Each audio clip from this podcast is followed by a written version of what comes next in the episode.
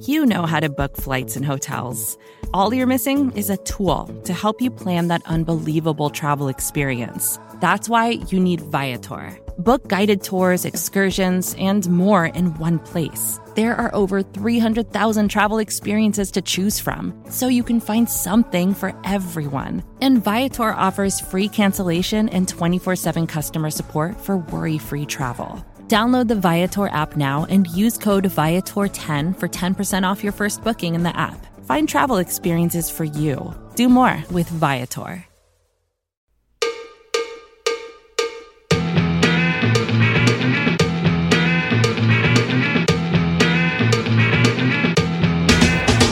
Start! You can call me Bruce. Bruce Nolan is standing by. Hey, Wacky Bruce! Coming to you from an undisclosed location, this is the Bruce Exclusive. And here's your host, Bruce Nolan.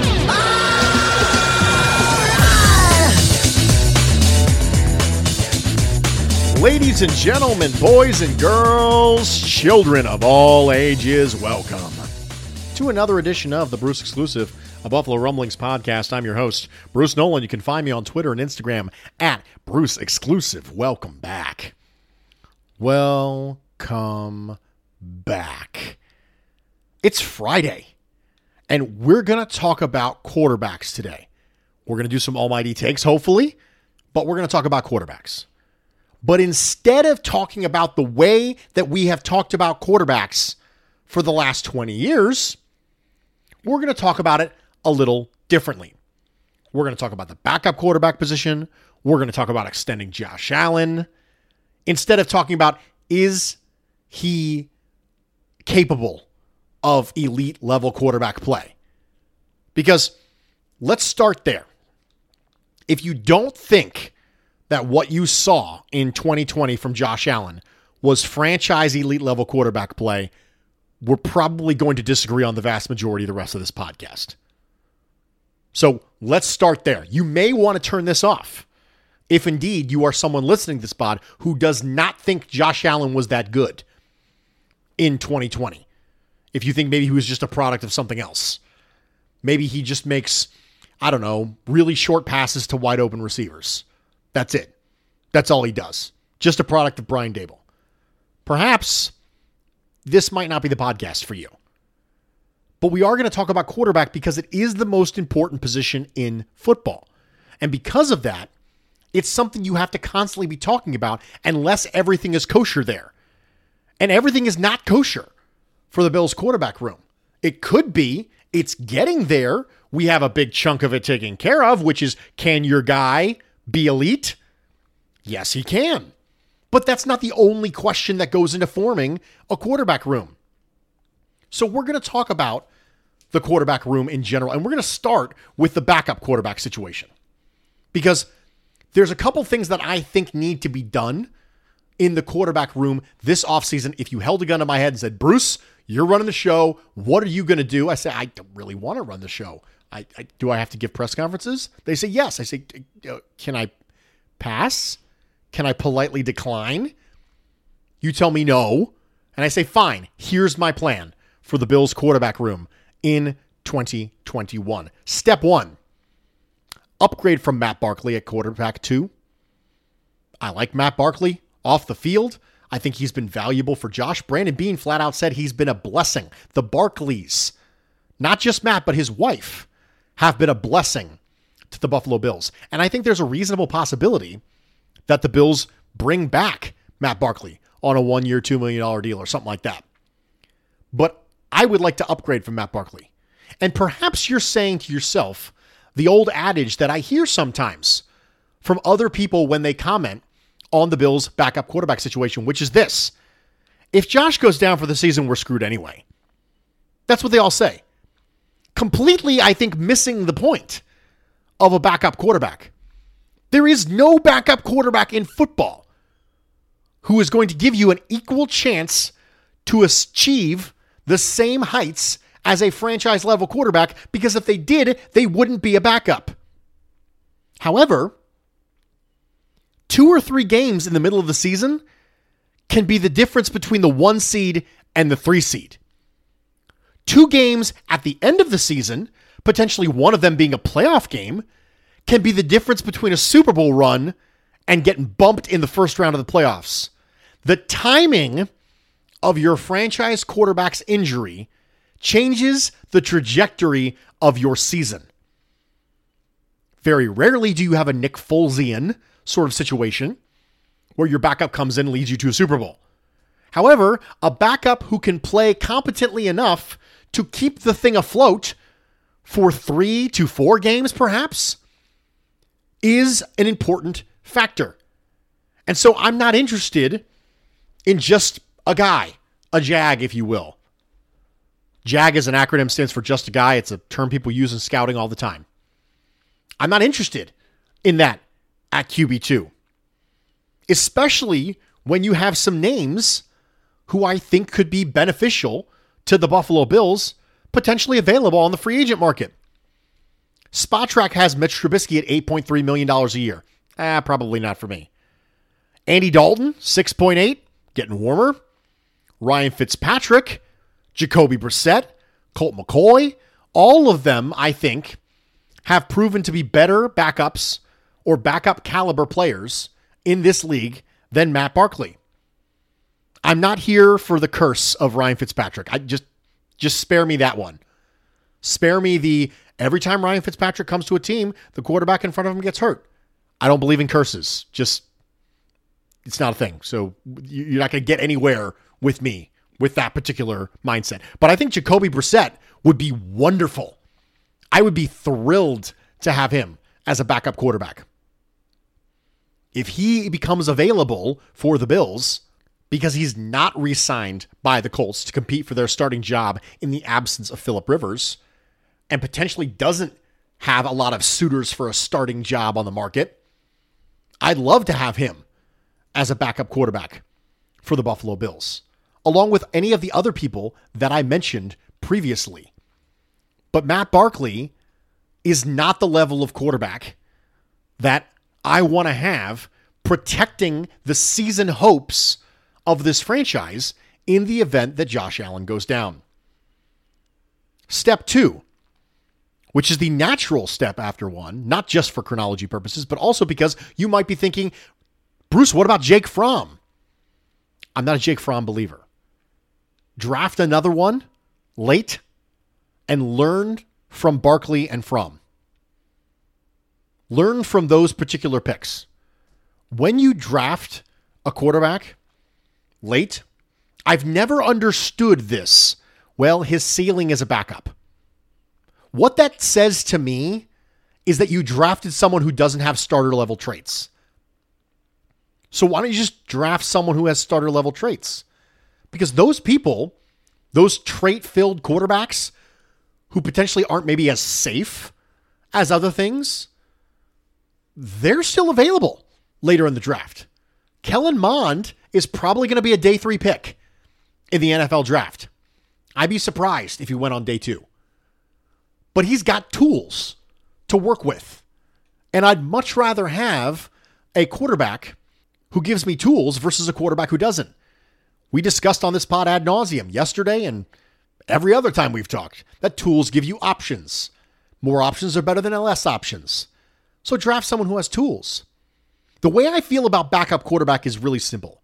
If I can't get competence, at least give me YOLO. If I can't get competence, at least give me variance. That's what I want. And when you have someone who has low ceiling with low traits, I don't think game managers are good backup quarterbacks. Come in, just don't screw it up. Don't mess it up. You're already taking a massive hit to your chances of winning when you have a backup quarterback in. And you should probably have a pass heavy offense. So if you're going to do that, at least give me variance at the quarterback position. Give me somebody with a great deep ball. Give me somebody with scrambling ability. Give me somebody with tools. Give me somebody with YOLO. You guys remember I was an Anthony Gordon person last year. Late round draft pick, undrafted free agent. Give me Anthony Gordon. If I can't get competence, at least give me variance. Give me something at backup quarterback. And I currently don't have it with Barkley or with Fromm. I might have the floor, but I need the ceiling too. If I only have floor, that's not variance. That's just not good. And I'm not a Jake Fromm believer. And you know this. If you listen to the pod that I put out with Joe Marino today, we actually kind of dabble on it real briefly when we're talking about some cornerback prospects. Not a Jake Fromm believer. Wasn't before the draft, wasn't after the draft. Nothing's changed since then. So, step two is draft one late with starter tools. Learn from Barkley, learn from Fromm. I'm worried the Bills might be developing a type at QB2. The third thing is wait a year to extend Josh Allen. I recognize this is probably an unpopular take, and I got to be honest, this isn't one I feel crazy strongly about. And what I mean by that is if it was me, I would wait a year. I'm not going to throw a fit if they extend him this year. It's a 55 45 sort of scenario for me. Now, I'll tell you why I would wait a year because my opinion deserves explanation. But I will say two things before we start with it. The first one is I think they're going to do it. I think the Bills will extend Josh Allen this offseason. I wouldn't, I would wait, but I think the Bills are going to. And the second thing is obviously I wanted to make sure I told you it's not a super strong opinion. Like I said, it's 55 45. This is not 100 0. This is not me throwing a fit if the Bills re sign Josh Allen to a big extension after one year. You probably already knew I was going to say that because you listened to the Book of Bruce podcast where you don't re sign players based on limited sample sizes. And that's point number one we have a limited sample size with Josh Allen. And when I say limited sample size, I don't mean little limited sample size as far as experience. I mean limited sample size of acceptable play relative to the contract that you're going to give him. I am not a believer that 2019 Josh Allen is worthy of a massive contract extension. I am not a believer that 2018 Josh Allen is worthy of a contract extension. I do believe that 2020 Josh Allen was that level of play was worthy of a contract extension. But we've still only seen it once. So let's talk this through a little bit. We're going to kind of do a Q&A session where I'm going to sort of talk to myself. We're going to start with this. Here are the rookie wage scale quarterbacks who signed starting QB market second contracts after 0 seasons of 60 or more QBR or one season of 60 or more QBR. Jimmy Garoppolo, Carson Wentz, Derek Carr, Jared Goff, Blake Bortles, Andy Dalton, Ryan Tannehill, Jacoby Brissett.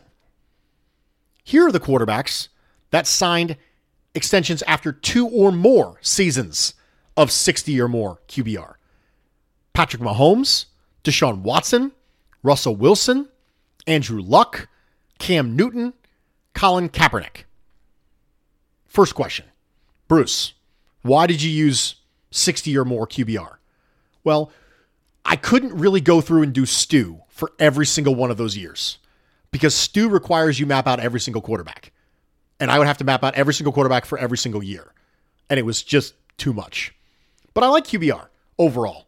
It's a well rounded analytic metric that accounts for a lot of different things. And 50 is considered average, and 60 is considered to be above average. So the list of names I just gave you were people who have achieved before their second contract coming off a rookie wage scale one or zero years of above average play, or two or more years of above average play.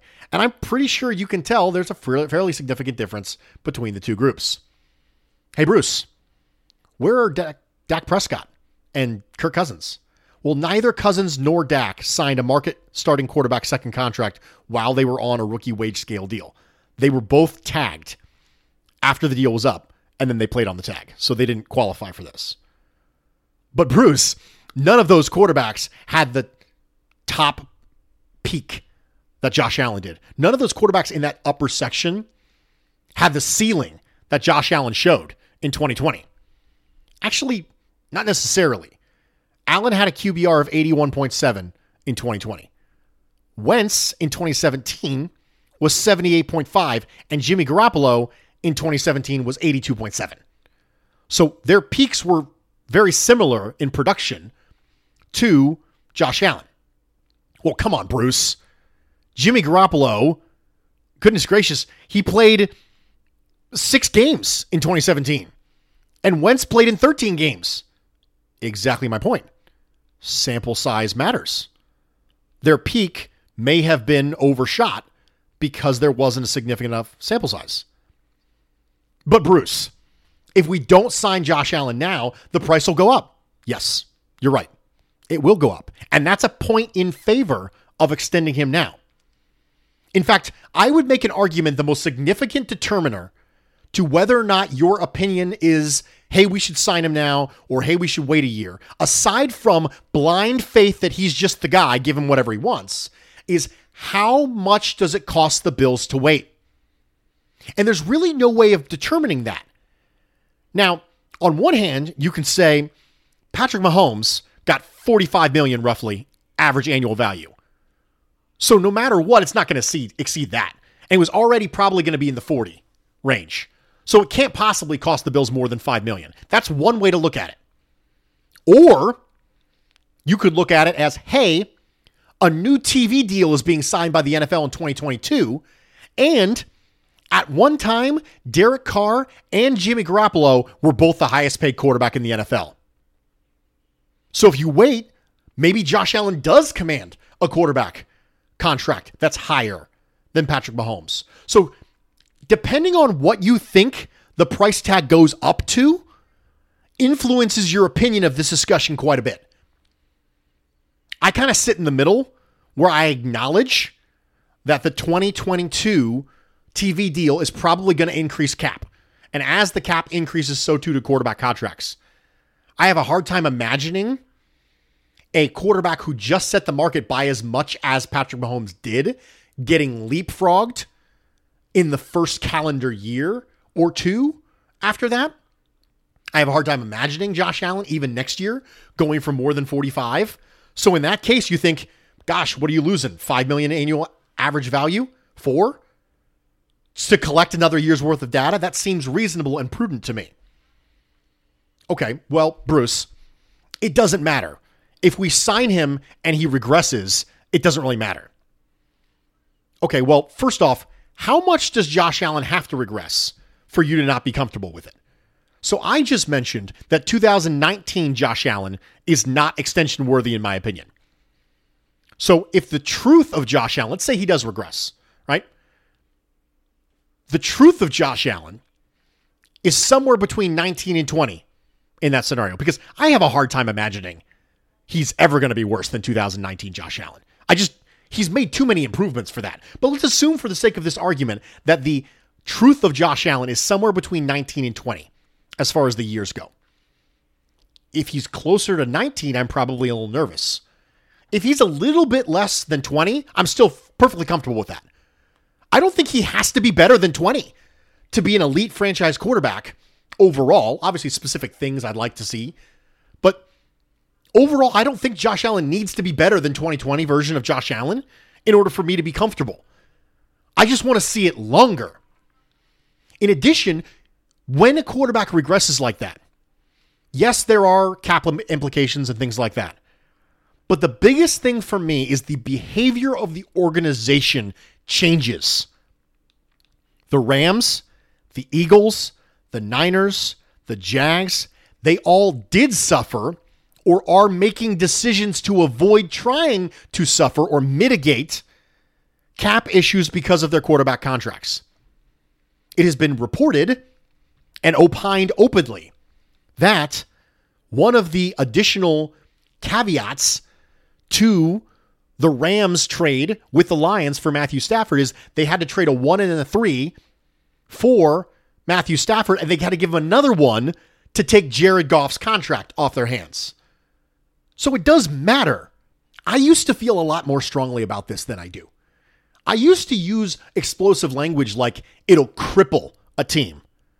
And I don't think that's really wise on my part to use that explosive language. It doesn't cripple a team, it markedly inconveniences a team. It doesn't destroy a franchise if you sign a quarterback to a contract and you end up wanting to get out of it in two years. That doesn't destroy your entire franchise. It just hampers you. And the question is, is that hampering, is that hampering equal to or greater than the benefit? So if you think about it like a Mendelian square, where there's four sections of the square.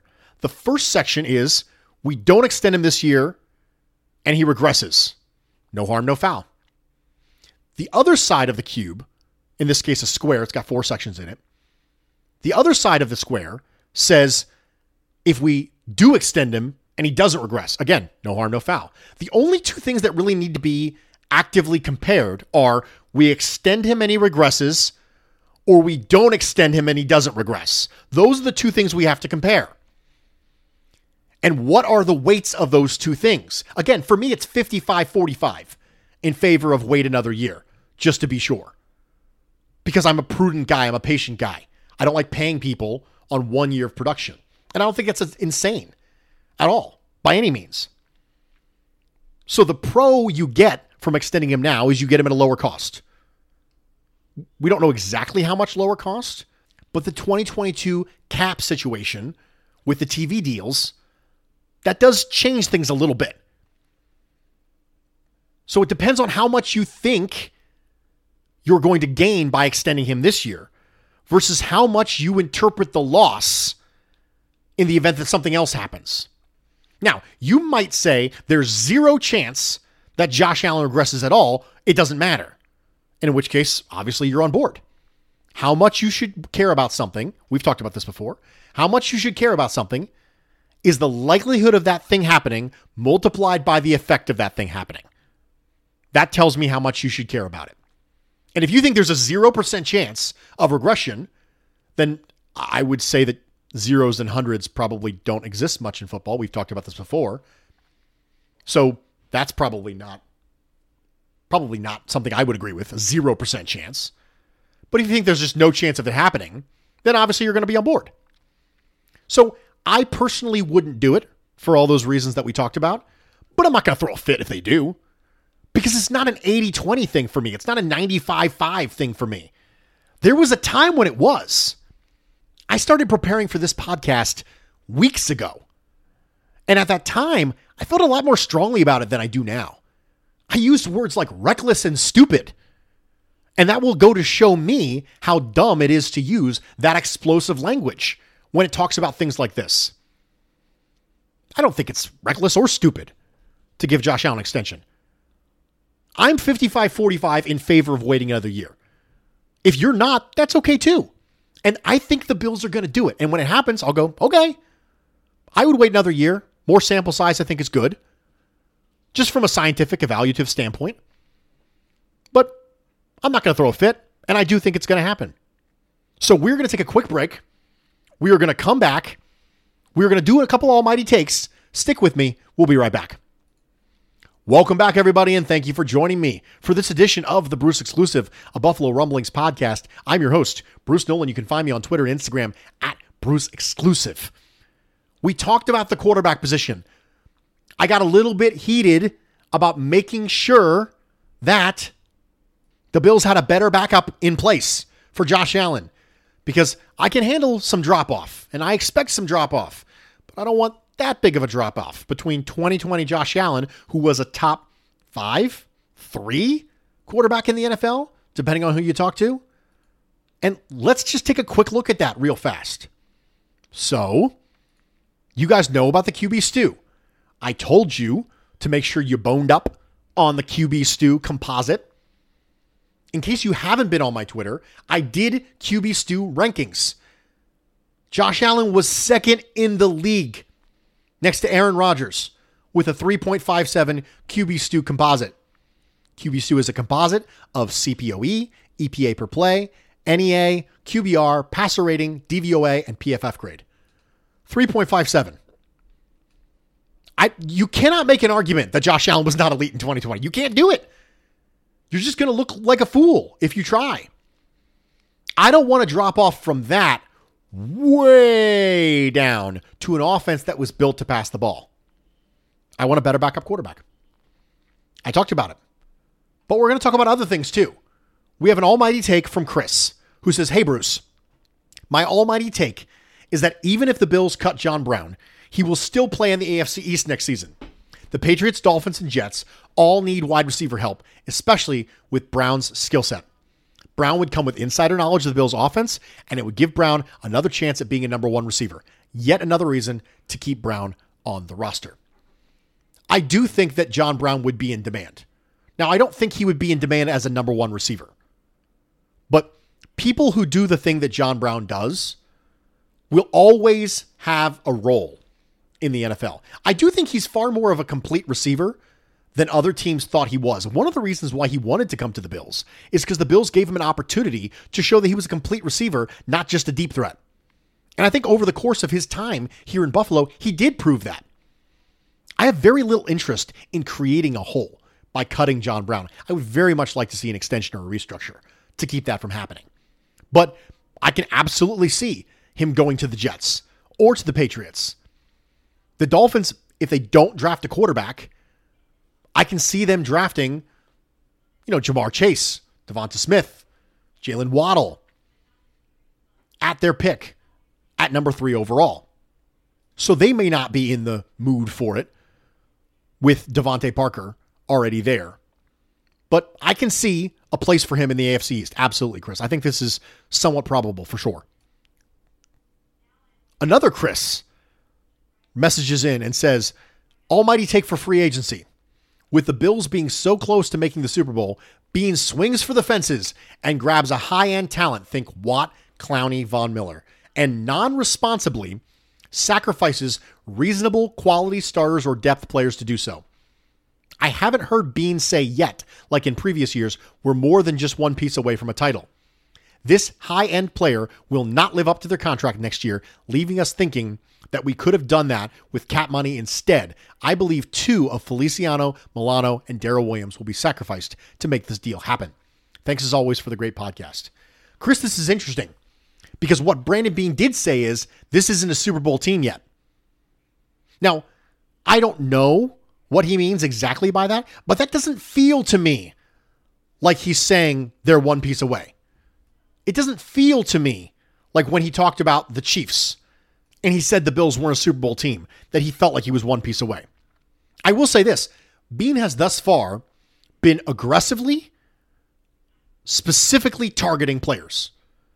He traded up for Josh Allen, traded up for Cody Ford, traded up for Tremaine Edmunds. Last year he didn't trade up at all. We were like, "What? What are you doing, Beane?"